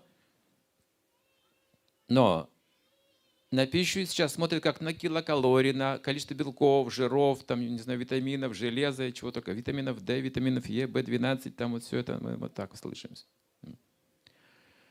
Суть в том, что человек должен сам вырабатывать все эти витамины. И должен сам стать талантливым, а не поедать чей-то талант чтобы стать талантливым. И поскольку мы сейчас уже слабеем с вами, наша иммунная система, обмен веществ, наша жизненная сила слабеет, нам нужны уже готовые витамины, чтобы жить дальше. А вообще человек может жить на воде и сухофруктах, говорится. И все необходимо вырабатывать из воздуха, от солнца и так далее. Но это человек как бы уже могущественный человек. Могущество человека в его мыслях. Вот приведем пример. Ум человека, о чем бы ни думал, создает какое-то настроение. Настроение это а, отпечатывается на составе крови. Мгновенно это происходит. Вот такая субстанция кровь удивительная. Некоторые священные книги говорят, что это жизненная сила человека. Такая прям мембрана, чувствительная кровь. Вся жизнь, сила в крови как бы находится. Она связана с умонастроением человека. Страх, адреналин в крови в ту же секунду мгновенно вырабатывается. Зависть, яд пошел, и плохо самому человеку физически от зависти, от собственной, потому что кровь оскверняется от ума. И так я узнал, есть формула любви, химики называют. С8, H12 азот, я запомнил. С8 запомните. H12 азот. Это наркотик. Прекрасный наркотик. Вырабатывается природным образом. Когда человек влюбляется в кого-то, ум вырабатывает в крови этот наркотик. Перед вами наркоман. Вы сами видели таких наркоманов. Им ничего больше не интересно, они полностью зависимы. Э, полная зависимость. Если объект э, пренебрегает им, у них ломки. Начинаются страшные ломки. Наркотиков не хватает, все. Чисто физически ум, кровь очень связаны. Если женщина вынашивает ребенка в утробе, он формируется из ее крови значит, он формируется также из ее умонастроения. Значит, она уже закладывает в него свои мысли, свои эмоции, вместе с пищей, и настроение дает то же самое. Все, он уже получает рождение с определенным представлением о жизни. Врожденные качества это называется. Откуда? От матери, от ее менталитета, от, от своей матери, от отца. То есть вот это все передается через кровь. Сознание и кровь очень взаимосвязаны взять дерево, стоит на одном месте, смотрите, льет дождь, солнце, больше ничего, земля. И сколько веществ она дает? Откуда? В лимонном дереве лимонная кислота. Откуда она? Не поливали лимонной кислотой? А оно нужно B12, чью-то печень съесть. Не можем выработать сами. Почему? А какие-то механизмы не работают. Один доктор мне сказал недавно эту вещь. Говорит, вообще, когда вот есть исследования врачей, что человек может жить очень-очень долго, оказывается. Сейчас все согласны, все больше и больше с этим соглашаются, что человек может жить не сто лет, гораздо больше и стареть, не так быстро стареть. Практически может и не стареть слишком уж сильно. Но проблема в том, что один-два механизма с рождения работают на разрушение у него. У каждого человека один-два механизма сейчас работают против него на разрушение. Говорит, вот с этим мы не знаем, что делать. Как эти механизмы восстановить, которые работают плохо у него на разрушение. Сейчас рождаются дети уже с онкологией многие, с диабетом, буквально через несколько месяцев диабет, второй ребенок рождается, диабет. Вот такие сейчас мы видим вещи. Что даже при необходимой пище мы не получаем всего необходимого. Поэтому у нас сейчас задача улучшить пищу, улучшить воздух, улучшить воду. Но это искусственно. Вода в магазинах, в бутылках. Воздух, ароматизаторы появляются кругом. В туалет зайдете, там пшк, прыскалки эти, которые нельзя включать ни в коем случае. Это химия. То есть мы работаем вот на, на, на такие вещи. Не принимая судьбу, мы вырабатываем какие-то искусственные вещи, которые не предопределены природой, а предопределены человеком мы уже, видите, вмешиваемся в закон предопределения. Нет химических фруктов на дереве. Это человек создал. И как это предопределено? Нашими неадекватными желаниями. Человек возомнил себя выше природы. Он думает, что он может эксплуатировать природу, побеждать ее законы и управлять по собственному желанию. И так он создает искусственный мир. Мудрецы этим никогда не занимались. Они природу никогда не нарушали, ее гармонии и равновесия. Поэтому мы говорим, о, аборигены, они жили очень просто, примитивно. Они там землю копали и все, что они делали. Если мы не будем землю копать, пищи не будет, закон не меняется. Сейчас не хотят землю копать, делают вот такие пробирки, вставляют туда какие-то продукты, и там наливают какой-то физраствор, и они растут. Но это пища, это не наша пища. Это искусственная пища. Искусственная пища значит искусственные мозги, искусственный интеллект, искусственные эмоции, искусственная жизнь. Искусственная жизнь значит стремление просто к комфорту и думать, что это и есть моя жизнь. Хорошо, немного о комфорте. Когда-то один великий святой царь, в Пуранах описывается, объезжал планету, он смотрел, и он искал самого святого человека на земле.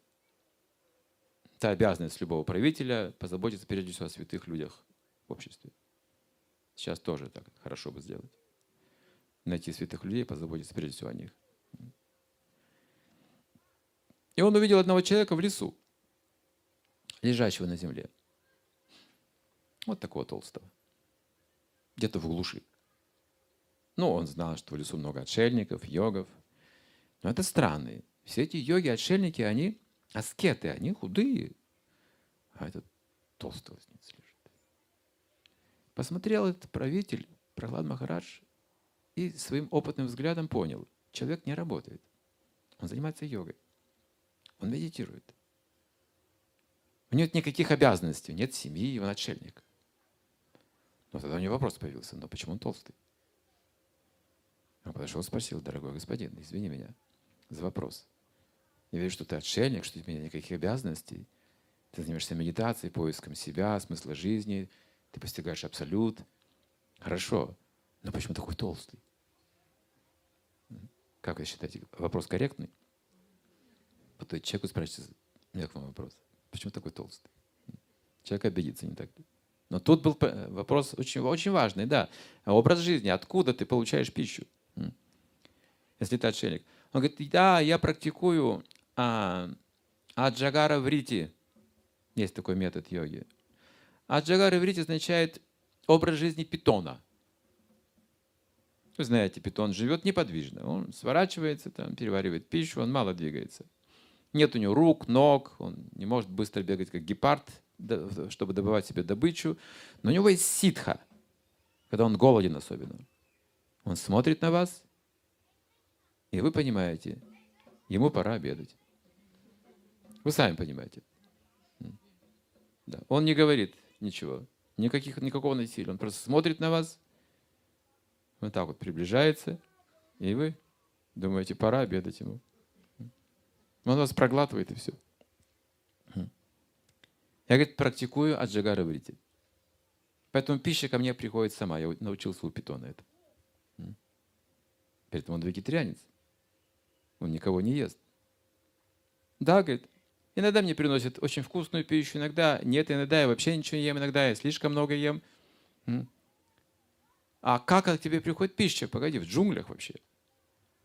А потому что я медитирую на полное целое, которое обеспечивает всех живых существ пищей, воздухом, водой, жизненной силой, распределяет тела, законы рождения и смерти во власти Абсолюта. Я медитирую на него, и он меня поддерживает. Я живу как его дитя. Я весь в его власти. И меня поддерживают просто законы природы. Да, это квалификация, мыслить. Если мы так высоко мыслим, то к человеку может прийти все само по себе. Если мы имеем таланты и квалификации, скажем, художественные, не знаю, какие-нибудь, если мы имеем талант и целителя, то же самое. Если мы имеем квалификацию, все остальное приходит само по себе. Клиенты сами придут, деньги сами придут, слава сама придет. А если мы не имеем квалификации, мы начинаем бороться друг с другом за место, за деньги. Но это лишь означает то, что наша цивилизация теряет квалификацию, теряет качество. Поэтому закон судьбы становится острее и острее. Все больше и больше нужно бороться за место в жизни. Все более суровые и суровые кажутся законы жизни. Все кажется более несправедливые законы жизни. А ведь вопрос только в том, нашей квалификации. Что я на самом деле умею и чего не умею, и как я должен научиться этому. Есть одна серьезная проблема в судьбе человека – это его мнение о себе – Мудрец говорит самомнение. Вот это самая сложная задача. Правильно дать себе оценку и с этого уровня уже развивать себя. Например, Как правило, люди думают, что в будущем я стану кем-то или тем-то или тем-то. А вот в настоящем кто я? На сем моменте я пытаюсь что-то делать. Но в будущем я вот стану тем-то, тем-то, тем-то, тем. Великий мудрец говорит, это называется просроченный чек. Платить просроченным чеком. Представляете, вы идете, человек идет в гостиницу, пятизвездочный отель и просит, «Э, мне нужен богатый номер. А, хочу снять. О, самый богатый, там пять комнат, нужна столовая, гостиная, спальня, ванна, туалет, все необходимые условия. Я в будущем очень богатый человек, поэтому я заплачу в будущем. Дайте мне этот номер. Вот я ему выпишу чек, когда деньги будут, я в будущем я миллионер, понимаете? Деньги к вам придут на счет. Нам дадут, предоставят? Нет. Реально сейчас что вы можете? Итак, мы себя оценим каким-то образом в будущем, кем мы хотим стать. А вот кто я сейчас? Вот это важный момент. И вот с этого момента я уже могу развивать свои качества, приносить свою судьбу что-то ценное. А события нас должны волновать. Что будет, то будет. Не убережешь, от судьбы не убережешь. Это не наша забота. И сколько плодов я получу, сколько денег получу, сколько потеряю, не моя забота. Моя забота – исполнить свой долг, для чего родился. Вот и все. А сколько за это заплатят – не моя забота. Вот это называется качество, притягивающее удачу. Чем больше человек стремится к тому, что ему заплатили за его усилия, тем меньше он получает. Тем меньше ему хотят помогать этому человеку. Мы сейчас меньше и меньше взаимодействуем, потому что мы все более и более эгоистичны становимся в этой культуре. Каждый сам за себя, сам за себя. Нам даже позаботиться о своих родителях престарелых трудно. Эгоизм растет. Мы готовы развестись, даже если, это, э, если есть дети.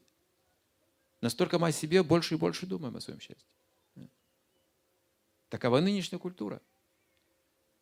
И мы читаем древние вот эти вот книги, где обряд сати, это я просто упоминаю, если муж умирал, женщина входила в погребальный огонь добровольно. Он, конечно, отменен в, наши, в нашу эпоху, потому что нет таких отношений глубоких больше между мужем и женой.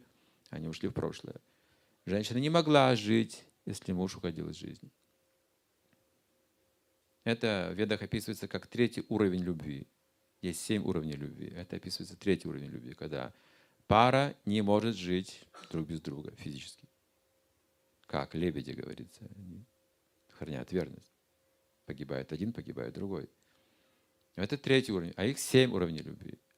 И сейчас господствует два уровня любви, первых только, самых низших. Это кама. Кама означает похоть, ну, вожделение. Мы чувствуем вожделение противоположному полу и имеем связь. Иногда с одним, иногда с другим, но кама неуправляема привлекают многие. Фактически мужчину привлекает любая красивая женщина, любая модель. Это кама называется. В ночных клубах пробуждается кама, где там общаются, танцуют, тело показывает как-то свое тоже. Это быстро пробуждается чувство, это кама, похоть, и люди сближаются быстро, ускоряется процесс. Ненадолго, как правило, там нет какой-то ответственности, там нет какой-то основы для брака, для традиций, для... нет качеств, но кама есть. Вот кама уже творит эти отношения. А другой уровень э, э, любви – это когда мужчина господствует над женщиной, наслаждается этим, когда она становится его рабыней, подчиняют себе. Здесь уже речь идет о браке, как правило, он хочет иметь такую жену, которая просто выполняла все его желания. А он бы показывал еще свой характер, недоволен был бы. Вот. вот сейчас вот эти два уровня любви, они преобладают в обществе. А вот третий уровень любви, когда люди на самом деле имеют такие сильные чувства, что если один умирает, другой жить не может. Умирает вслед за ним. Мы слышали о Ромео и Джульетта. Примерно вот об этом люди. Ну, вот это вот вдохновляет людей такие отношения. Да. Но есть семь уровней любви. Это только три первые, которых мы не знаем еще дальше. И цивилизация определяет свой уровень именно по этим вот семи уровням любви. Чем выше способность любить, тем выше цивилизация. Чем ниже способность любить, тем ниже цивилизация. Не по компьютерам определяется это, не по технологиям, не по самолетам, не по унитазам. Раньше были деревянные туалеты, сейчас унитазы. Не поэтому определяется развитие цивилизации, по уровню способности любить. Это то, что нам оставили древние веды, ценнейшие знания. Если, конечно, можем совместить сейчас современные технологии с этими знаниями, не знаю, мы можем добиться неслыханного процветания, говорят. Неслыханного, невиданного, неслыханного процветания. Если соединить, ну то и другое, материальный успех, богатство, еще и плюс духовное, о, эта планета превратится минимум как в рай. И тенденция к этому сейчас есть, к этим знаниям, большая тенденция. При этом не обязательно отказываться от технологий или удобств. Просто мы говорим, что не ради этого жить. Уже пользуемся и пользуемся. Хорошо, давайте это используем по назначению, по нашему предназначению. Раз мы много искусственных вещей создали, мы от них откажемся позже, когда обретем способности. Телефоны человеку не нужны, нужна способность понимать друг друга и слышать. Телефоны не нужны. Можно понимать и без телефона человека на расстоянии. Когда-то люди владели ситхами, а поэтому не разбирали технологии. Мы же сегодня думаем, а они были не развиты. Поэтому не было телефонов, машин. Нет, они могли летать, могли перемещаться в пространстве. Вон мы сегодня читали, не сегодня, на днях читали, какие ситхи люди могут обрести через медитацию. Да любые. Зачем самолеты, зачем телефоны? Да любые. По воде могут ходить, без, без пароходов. И то есть когда-то, в какие-то времена люди развивали себя именно, а не какие-то искусственные вещи. Но сегодня мы потеряли себя, потеряли свое могущество, мы потеряли высоту ума, потеряли жизненную силу, теряем здоровье теперь, э, жизнь тоже не очень продолжительная, память тоже слабая, много чего потеряли. И все же в этой, в этой жизни у нас есть огромное преимущество. Вот в это трудное время, говорится, дается дается самое сильное лекарство в ведах. Для этого времени человеку дается, для духовного возвышения. Это воспевание имен Бога. Знаете, как просто. Это не храмовое поклонение сложное какое, это не, не великие жертвоприношения, которые сейчас дорогостоящие, это не, не аштанга-йога, которую сейчас мы не успеем даже начать, строка жизни не хватит. И место найти еще не сможем даже найти сейчас для аштанга-йоги, восьмиступенчатого процесса йоги век Кали, когда так много-много препятствий, так много-много вот этих влияний, дается самый сильный, самый чистый, самый простой метод очищения сознания, то есть развития человеческих способностей, это воспевание имен Бога. Это медитация на звук имен Бога. Эти возвышенные, самые высшие духовные трансцендентные качества. Если мы повторяем эти имена наивысших качеств и глубины, потому что это имя Бога не отличается от Бога, мы развиваем такие же качества, как контакт получаем. Очень легко. Язык все равно без костей. Что, мы не можем мантру, что ли, повторять? Именно Бога? Или молитву какую-то повторять? Можем, конечно. Вы скажете, ну, мы знаем людей, которые повторяют молитву, но что толку? Живут все в нищете, несчастные тоже, и семьи плохие. Не помогает? Вы правы. Мантра работает, когда есть отношения. Когда отношений нет, мантра не работает. Поэтому, да, если кто-то может повторять мантру, если кто-то может именно войти в эти отношения, очень удачливый, достаточно мантры. Если нет, тогда нужно тантра. Заслужить, нужно как-то заработать, через какие-то усилия еще нужно предпринять. Через какой-то честный труд, через а, обретение знаний, через контроль чувств. То есть духовные практики помогают нам обрести вот эти ценности, отношения. А когда есть отношения, просто обращайтесь и получаете. Как в семье. Если это взять большую семью, если есть отношения, можно к любому обратиться, человек поможет. Если он чужой, это не поможет. Обращение не поможет. Если Бог чужой для нас, как? Нет отношений. Если Вселенная для нас чужая, непознанная, нет помощи. Э? Я не понимаю этого механизма. Я живу в ужасном мире, смотрите, ужасный мир, потому что меня нет отношений. Вот он ужасный. Это как брошенный ребенок в городе. Мамы нет, он кричит и плачет. А ведь кругом столько людей. А никто не поможет. Отношений-то нет. Только с мамой. А? Интересно, что когда в Грузии мы рассказывали вот эти вещи мантра, тантра, янтра, что три способа исполнения желаний существуют в Тбилиси. Интересный был момент. Я тоже рассказал, что вот э, мантра работает, когда есть отношения. Я привел бы твой пример. Если я, скажем, возвращаюсь домой вечером и звоню по телефону, говорю своей дочери или жене, дорогая, сейчас я через полчаса буду, готовь ужин. Мантра, такое обращение, все. Приезжаю, через полчаса ужин готов. Сработало. Мантра работает, видите. Ну, говорю, да, потому что это моя дочь, понятно, есть отношения. А если я кому-то на улице подойду в Тбилиси, а? Скажу, через полчаса приготовь ужин мне, пожалуйста. Люди испугаются. Но одна женщина в зале сказала, нет, поднялась. В Тбилиси вы можете любому сказать, приготовить ужин. В Тбилиси мантра работает, видите.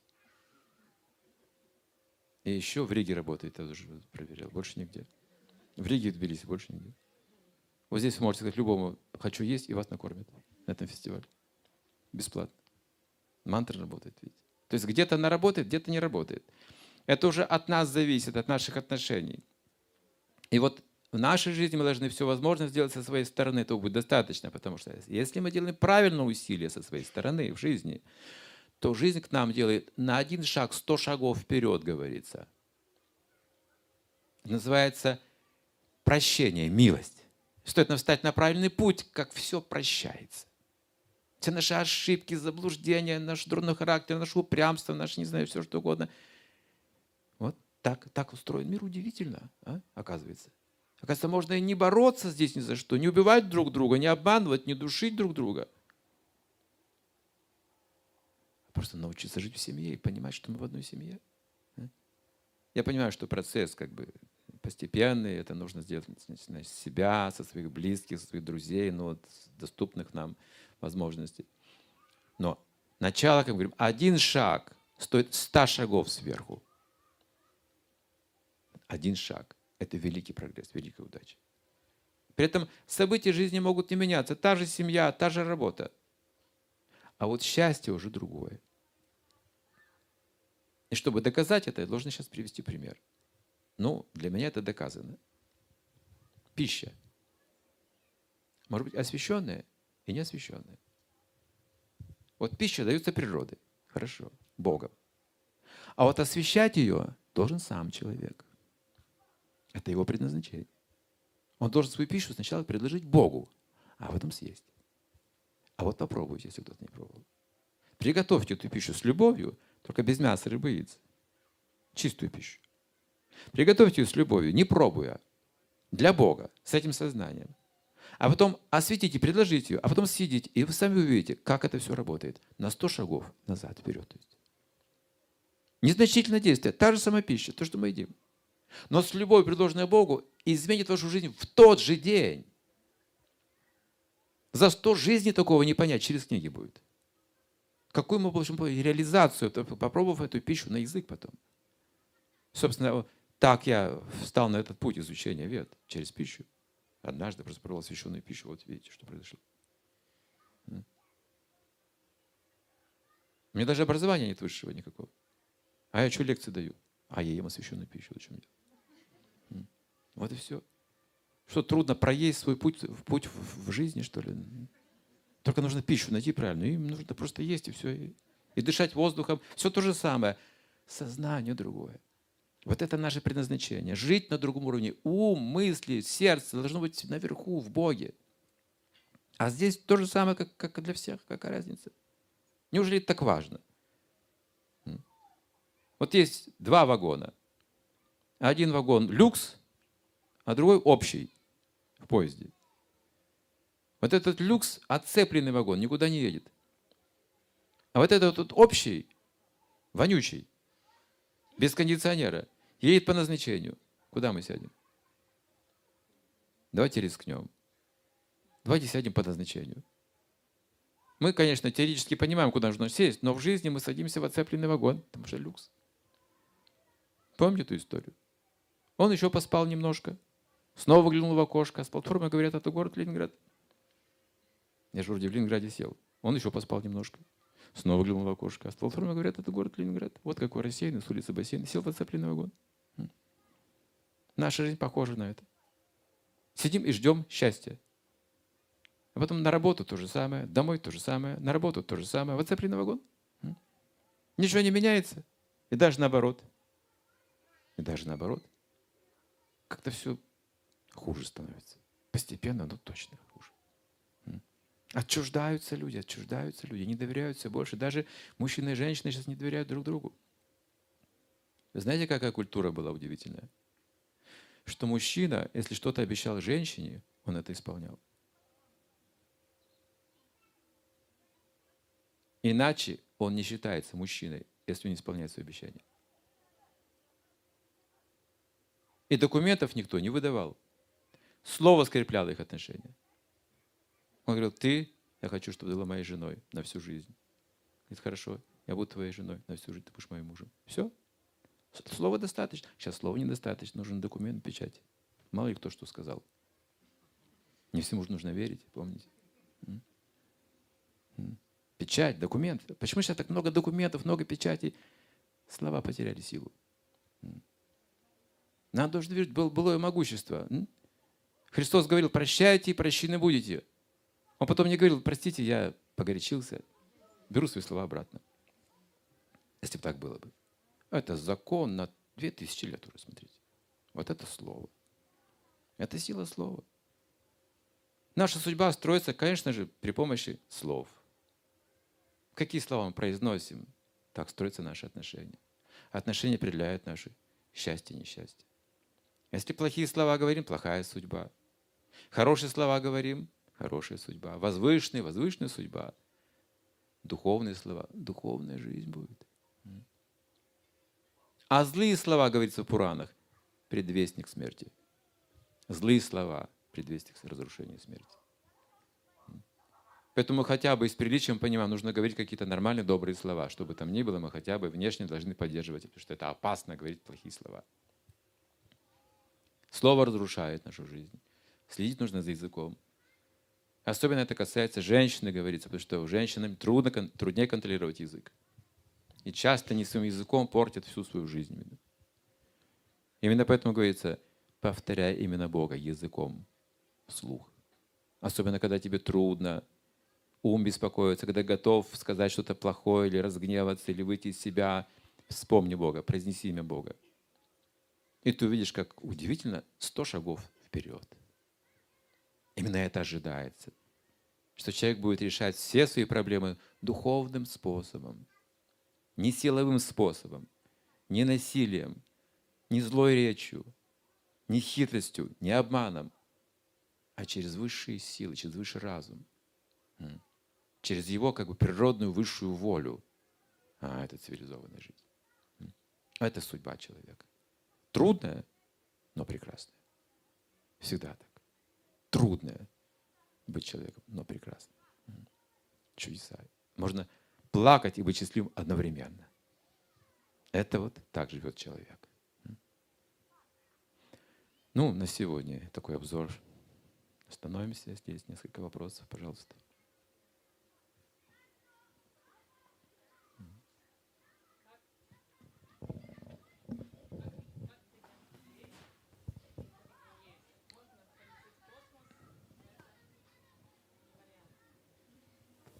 В космос?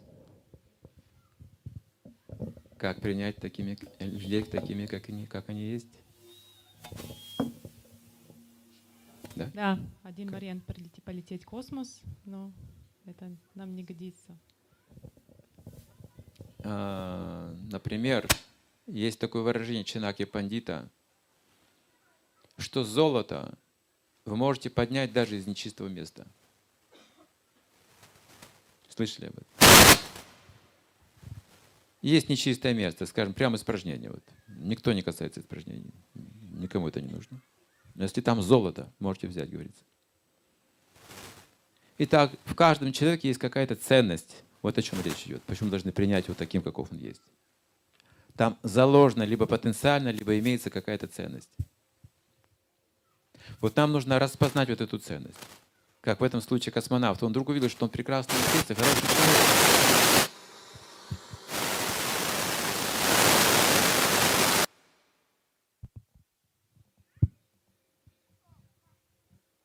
Это из-за меня? Или это из-за вас? Это все из-за вас, так, ясно. Вот.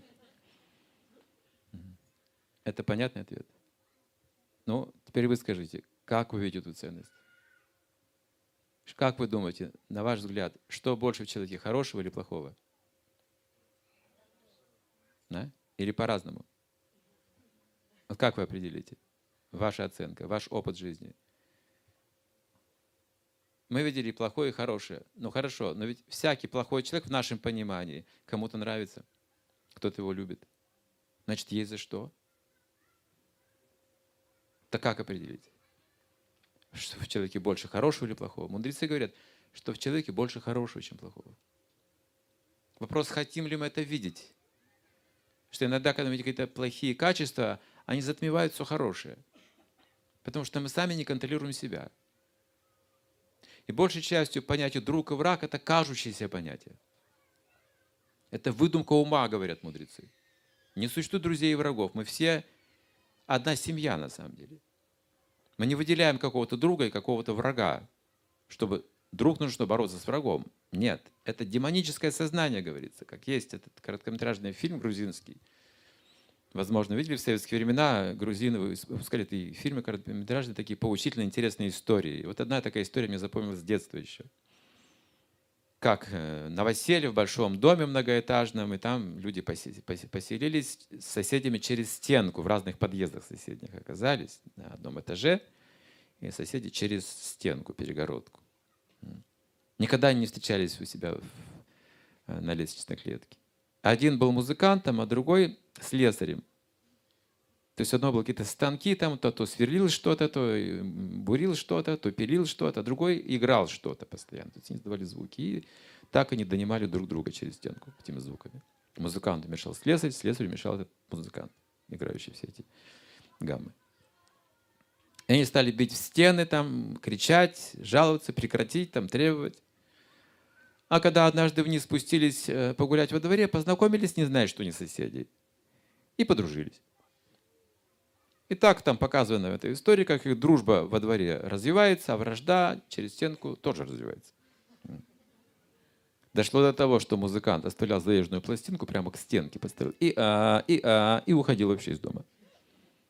А тут такой, знаете, этот вибратор дар -дар -дар -дар -дар -дар, тоже заставил и уж ходил. А там они встречались, шли в кафе, обменивались, любили друг друга, дружили. Одновременно были друзья и враги. И вот такая интересная история. А потом уже они не могли терпеть вот эту наглость. И стали бить в стены, там гвозди какие-то. В конце концов, дыра там образовалась такая, и там они смотрят, и друг, враг, друг, враг, кто, кто, кто. Вот, вот на этом заканчивается эта история.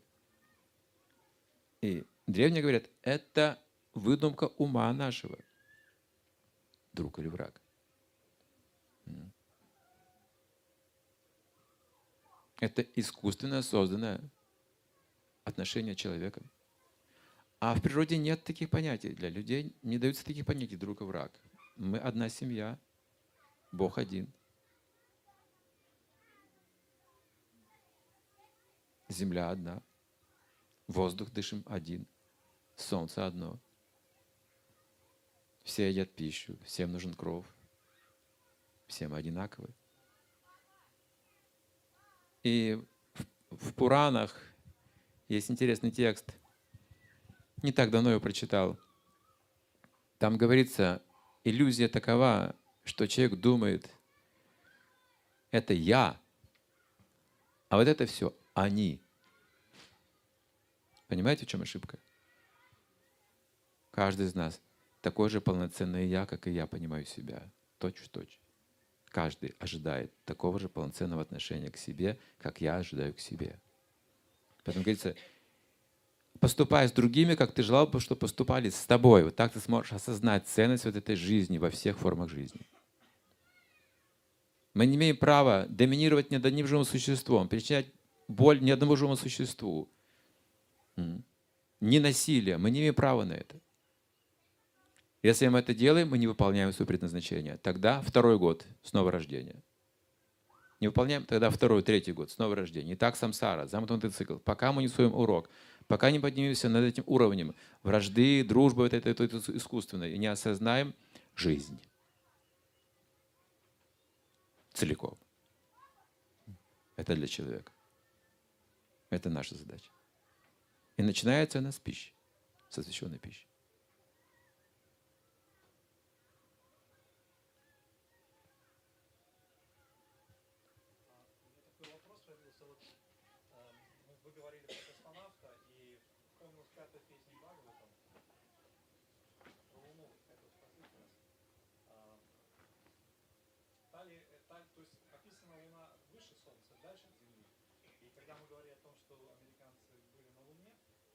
вопрос уже избитый, но почему не дает покоя. Вот хочу понять, Шила Прабхупада тоже говорил о том, что мы не летали. Но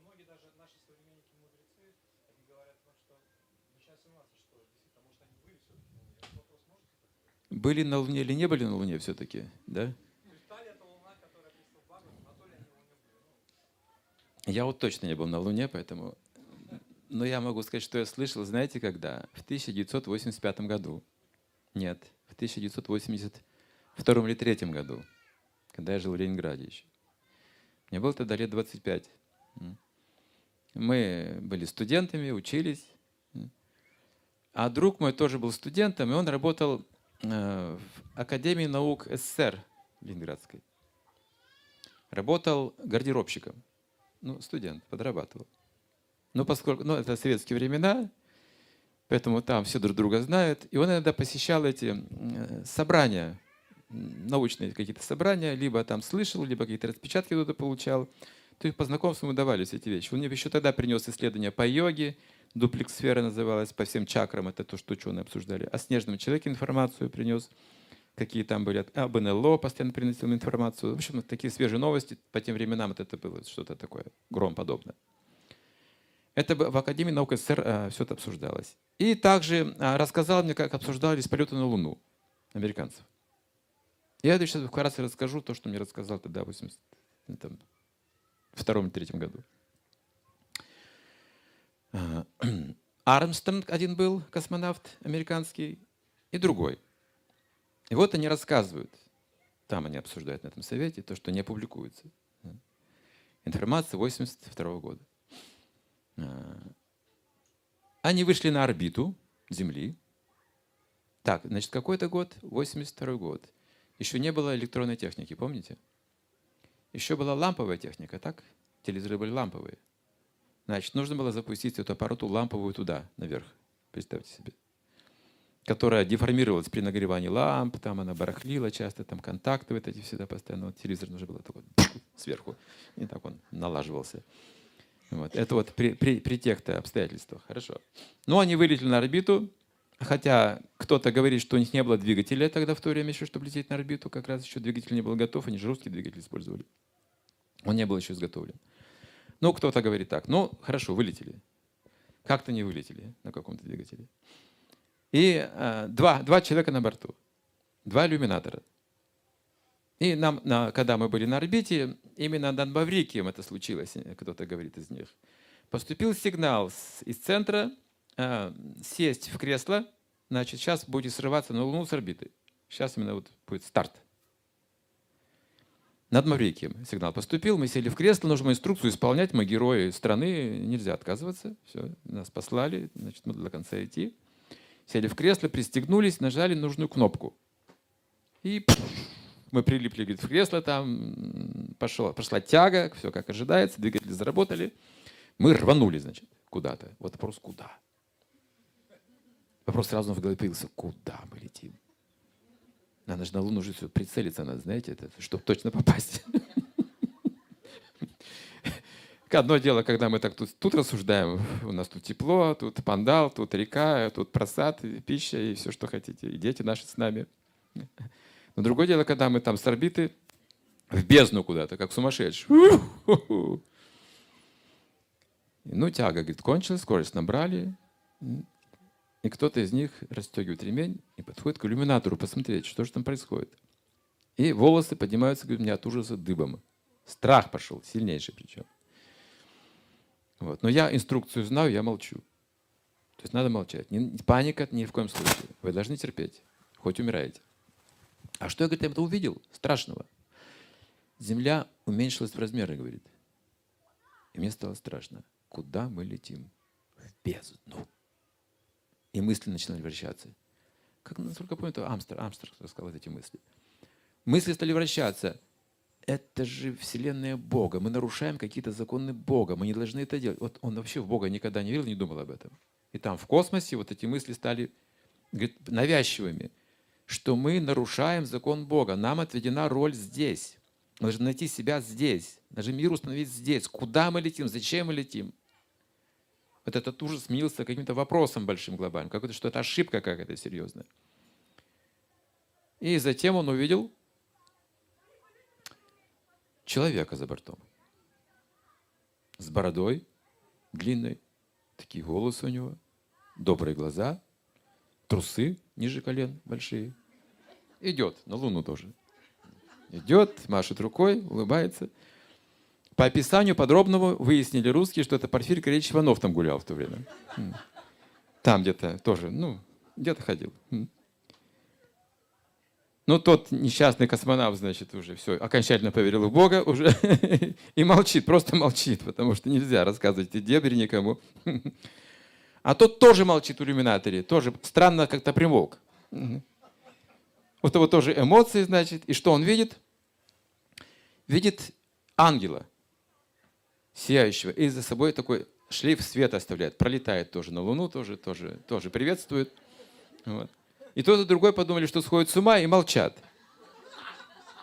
И вот я это слышу от моего друга и вспоминаю. Я когда учился в школе еще раньше, значит, закончил, закончил школу в 1978 году, значит, это был 78 или 77 год, урок физики. Нам показали мультфильм про полет в космос на Луну американцев. Учитель физики. Те же самые события показали в мультфильме. Что одному привиделся, значит, человек за бортом, а другому ангел светящийся. То же самое показали. С юмором так что ангел ха-ха-ха, помахал рукой, вот, и что же там? Вот, вот такая была тема, а совпало. То, что мы мультфильм на, на уроке в школе нам показали про полет американцев на Луну, так иронически это все прозвучало. То есть русские тогда они не поверили, что они полетели на Луну. И запустили луноход, помните? Нам показали, как луноход полетел на Луну, мультфильм показали. Ну, мультфильм. И все поверили, я вот помню. Потом подумал, кто же снимал-то вообще? Вот вопрос. Что. Это я уже позже подумал. А тогда даже не было, мы так верили в науку, знаете, что ну, все, вот, все мы видели, что. А там какая-то игрушка там едет, и кто-то снял ее там на каком-то фоне там черном. И так мы получили впечатление, что луноход значит, на Луне, американцы тоже были на Луне. Но когда русские признали, что они были на Луне? Когда американцы признали, что луноход русских полетел на Луну. Тогда они вместе согласились оба с обеих сторон, что мы были на Луне, и вы были на Луне, все нормально. Интересно, что когда... А затем, что они говорят, американцы эти? Э, вот это видение было, а потом, что самое страшное, что их остановило, в принципе, черное тело, не отражающее света, стало приближаться к ним, увеличиваться в размерах, закрывающее звездное небо. Они поняли, что какое-то небесное тело, не отражающее свет Луны, поглощающее свет Луны. В ведах написано, это планета Раху. Есть такая темная планета мистическая, которая не фиксируется. Она как бы такого тонкого происхождения. Там есть целая история в Пуранах ее происхождения. Голова демона Раху. И вот они увидели какое-то черное тело, которое приближается, и вот тут они уже на ручное управление перейдя, вернулись обратно. Вот, вот этот рассказ, который я слышал. Все, что я слышал в полете на Луну. Луна — это райская планета. Лунный свет источник сока в овощах и растениях, травах. Как Луна может быть безжизненная, если там столько жизненной силы? Солнце тоже населенная планета, только там другие тела у живых существ. Это все написано в ведах. Там не на воде основана жизнь, а на огне. Огненные тела. Очень хорошо жить в огненных телах на, на, на Солнце. А на, на Луне в эфирных телах люди живут, живые существа. Поэтому это высшая планета считается по этой причине. И на самом деле Луна дальше, чем Солнце. Они имеют расстояние. А как вы попадете на Луну? По расстоянию не попадете. Можно через Солнце пройти сначала. Через сферу Солнца должны пройти, получить определенный доступ через Солнце, только потом на Луну попадаете. Поэтому расстояние удваивается. Дальше Луна. В этом смысле слова. Не пространство и время определяет уровни планетных систем, а благочестие. Даже дерево по благочестию выше человека. Потому что отдает бескорыстно тень, фрукты, листву, тень, ну, древесину дает, все отдает бескорыстно. А человек только для себя все. С этой точки зрения дерево выше. То есть разные точки, точки зрения на мир – с платформы благости – это одно, с платформы страсти – совсем другое, с платформы невежества – совершенно третье. Как мы смотрим, какими гунами смотрим, каким сознанием смотрим на мир. И есть призыв в ведах посмотреть на мир через гуну благости. Не через эгоизм. Если я не могу жить в этом теле на солнце, значит на солнце жизни нет. Это я через себя, через свой эгоизм рассматриваю. Боже мой, каких только форм жизни не существует в этом мире, каких измерений не существует в этой Вселенной. Разве можно даже представить, что это такое Вселенная? А мы так гордимся своими успехами, своими компьютерами и интернетом. Не смешно ли это с этой точки зрения? Человек стал гордый, поэтому ест убиенных животных. Это продукт гордости. Его высокомерие. А ведь это наши меньшие братья. И зверье, как братьев наших меньших, никогда не бил по голове. Братьев наших меньших никогда не бил по голове. Это сознание.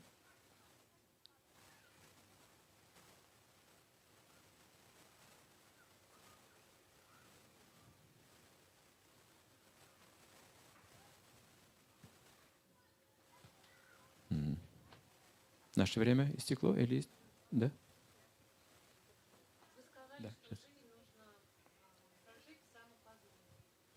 Что очень важно начинать с какой-то точки отсчета, ее нужно определить. Как правильно определить свой уровень сознания? Куда дальше двигаться? Как правильно определить мой уровень сознания? С чего я должен начать? Это э, определяется словом дхарма, долг. Нам нужно сейчас с вами просто прояснить за эти дни, в чем наши обязанности, и выполнять эти обязанности. Это будет... Вот, например, можно составить список наших отношений, которые вот есть уже сейчас. Кто мы сейчас? Давайте назовем. Кто-то жена, кто-то муж. На работе какая-то есть должность. Это все наши обязанности, долг. Есть еще братья, сестры, друзья, не знаю, там что еще есть. Есть духовные какие-то отношения. Все нужно записать, всю нашу жизнь здесь. И вот это все нужно нам делать. Вот это есть наша, наша реальность. Вот на это нужно, на реальность нужно ориентироваться. И посмотрим, что я тут делаю, а что не делаю. С чем я вообще не справляюсь. И тут выяснится, что я не жена толком, не муж, не ученик, не учитель. А кто я вообще? Оказывается, ничего не умею делать, смотрите. Или делаю не очень хорошо. А иногда я делаю что-то очень хорошо. Значит, мне нужно научиться всему этому, научиться жить своей жизнью, вот, все выполнять правильным образом. Не думая о результатах, что это мне принесет, сколько это мне принесет, выгоды. Вот это развитие. У нас столько ролей важных в жизни. Роль матери, скажите, важна в жизни?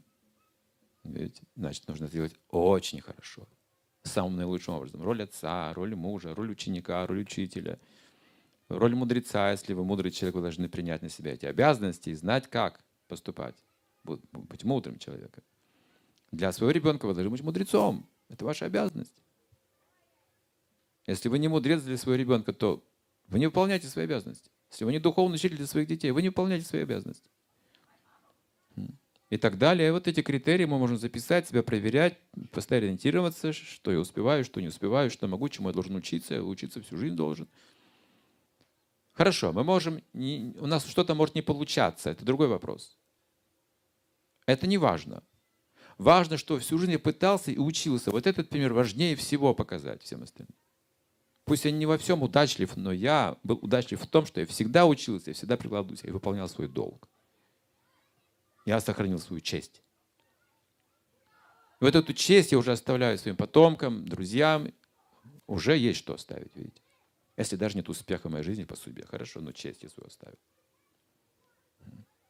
Замечательно? Замечательно. Ну, наше время истекло на сегодня. Спасибо большое.